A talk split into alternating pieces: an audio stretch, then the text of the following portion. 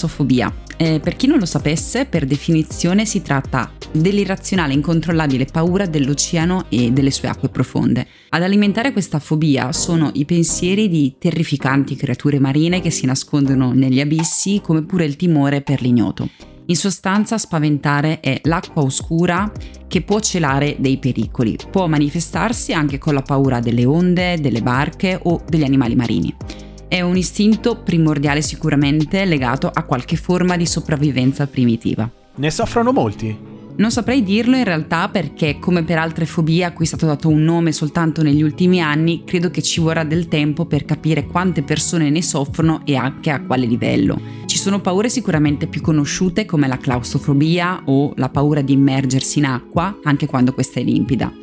Non credo che molti conoscano il nome di ogni paura conscia o inconscia che li affligge o semplicemente non ne parlano per timore di poter essere derisi o non compresi. E perché trattiamo questo tema e soprattutto perché hai voluto proporlo in questo podcast? Beh, cominciamo col dire che il mio sport, tanto amato quanto detestato, è il nuoto.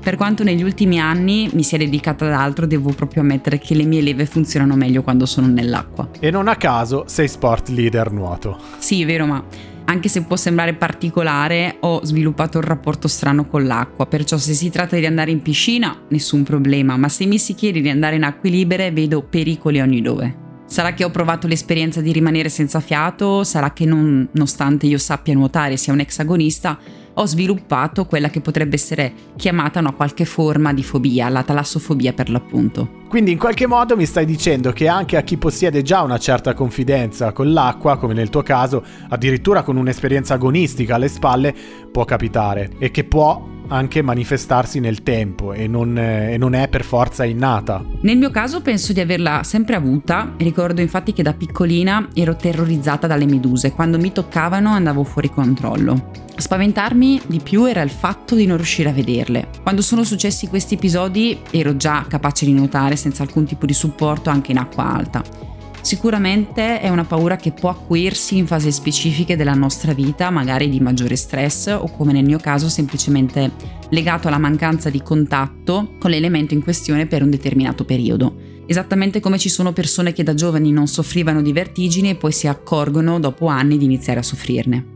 In ogni caso, come tutti gli elementi, diciamo che è anche un po' giusto temerla. Quindi Sara manifesti parte di questa fobia quando si tratta di nuotare in acque libere, cosa che non succede invece affatto quando ti ritrovi in piscina. A proposito, parlaci un po' del tuo trascorso, compresa l'esperienza agonistica affrontata.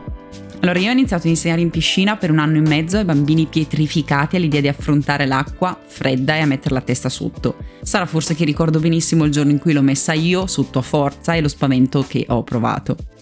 Nonostante le labbra blu, i tremori convulsivi e le sinusiti, ho iniziato comunque il mio percorso agonistico circa 7 anni. E per 10 anni l'odore di cloro corrispondeva all'odore di casa. Ricordo anche i compleanni passati a condividere una torta veloce sui tavolini del bar in piscina con i miei compagni di squadra che palesemente erano lì per tappare l'enorme buco nello stomaco dovuto alle tre ore di allenamento. E ricordo anche le estati di allenamento non stop con doppi turni mattina e pomeriggio e gli 8 km giornalieri percorsi. Ancora oggi mi domando, ma se avessi percorso quelle stesse distanze andando da qualche parte, a quest'ora avrei visto mezzo mondo? E ovviamente ricordo anche tutto quello che questo fantastico sport mi ha permesso di provare. Le trasferte nazionali all'estero, la condivisione con persone della stessa età, l'ebbrezza di percorrere lo stadio portando la bandiera italiana durante gli International Children's Game in Thailandia quando avevo 13 anni, poi il foro italico e la piscina che chiamavamo la tomba. Un racconto molto emozionante, Sara, che fa capire i sacrifici, l'impegno e la determinazione che stanno dietro alla passione per lo sport e che sicuramente ti hanno portato a gioire anche per i traguardi e gli obiettivi raggiunti. All'inizio di questo episodio ho detto Amo il nuoto e lo detesto, lo detesto per diversi motivi. Il primo tra tutti che, come per molti altri bambini cresciuti negli anni dello sviluppo intorno ad uno sport, questo sport finisce per identificarti. Facile quindi immaginare che quando ho deciso a 17 anni di mollare la squadra per dedicarmi allo studio ho perso un po' me stessa. Non si trattava solo di perdere i punti di riferimento come gli amici o l'allenatore che per certi versi incarna le sembianze di un secondo padre, ma anche di perdere me stessa, l'autostima e la fiducia e la forza di volontà. Ma forse il più grande insegnamento che mi ha lasciato è stato proprio questo, affrontare il cambiamento con spirito agonistico e grinta. L'altro motivo per cui lo detesto è molto molto più banale. Detesto di non riuscire ad andare in piscina senza fare sul serio. Ogni tanto vorrei guardare l'acqua e ritrovare il divertimento che provavo quando semplicemente sguazzavo nella vasca dei piccoli. Non riesco proprio a stare in ammollo come fanno molti miei amici. Allora mi verrebbe da dire, e lo dico in qualità di bagnante, che non vorrei trovarmi in piscina con te. Immagino i poveri amici. A parte le battute, questo fa capire che nonostante tu abbia smesso con l'agonismo, lo spirito rimane sempre quello dell'atleta. L'unica alternativa che ho per divertirmi semplicemente in acqua e non sentire l'esigenza di allenarmi come un agonista è quella di optare o per un parco acquatico o le terme. Giustamente. Senti, alla luce della tua esperienza, cosa consiglieresti ad un ragazzo, ad una ragazza che si trova in questo momento ad affrontare quello che potrebbe essere il percorso che hai affrontato tu? L'agonismo per un giovane atleta è veramente qualcosa che aiuta a prendere coscienza di sé e sviluppa la fiducia in se stessi. Lo sport non fa bene solo al corpo, ma aiuta tantissimo anche la nostra mente. L'allena al cambiamento, all'essere flessibili e a rimettersi in piedi. A chiunque inizi o abbia già iniziato un percorso agonistico faccio il mio più sincero in bocca al lupo e vorrei ricordargli che quello che sta facendo per se stesso è qualcosa di grande non è da tutti sapersi dedicare con passione, dedizione e costanza a qualcosa. In uno sport per lo più individuale come il nuoto, la vera sfida è sempre solo con se stessi. È un processo di crescita esclusivamente personale, un percorso che ci porta a rimetterci in gioco sempre ci sono figure che trovi sul tuo percorso, che ti guidano e che ti appoggiano la mano sulla spalla e che ti fanno i complimenti quando hai toccato la piastra e hai fatto il tuo record personale. Ci sono ovviamente anche i genitori che sono lì per sostenerti, ma in realtà quando stacchi i piedi dal blocco di partenza non esiste nient'altro, soltanto tu e l'acqua. E questo legame viscerale con questo elemento non te lo insegna nessuno.